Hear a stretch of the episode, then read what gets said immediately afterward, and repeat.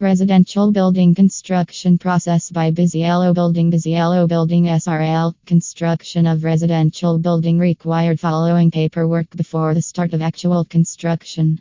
These steps are 1. Preparation of drawings as per requirements of consumers. 2. Estimation of material cost, labor cost ampersand contingencies. 3.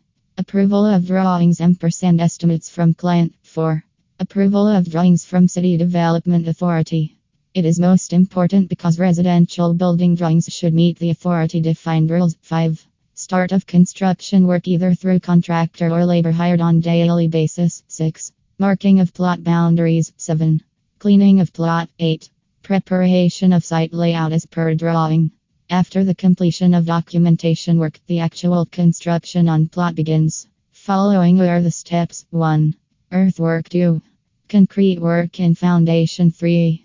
Damp proof course 4. Masonry work 5. Lintel 6. Roofing 7. Plastering pointing 8. Doors windows 9. Services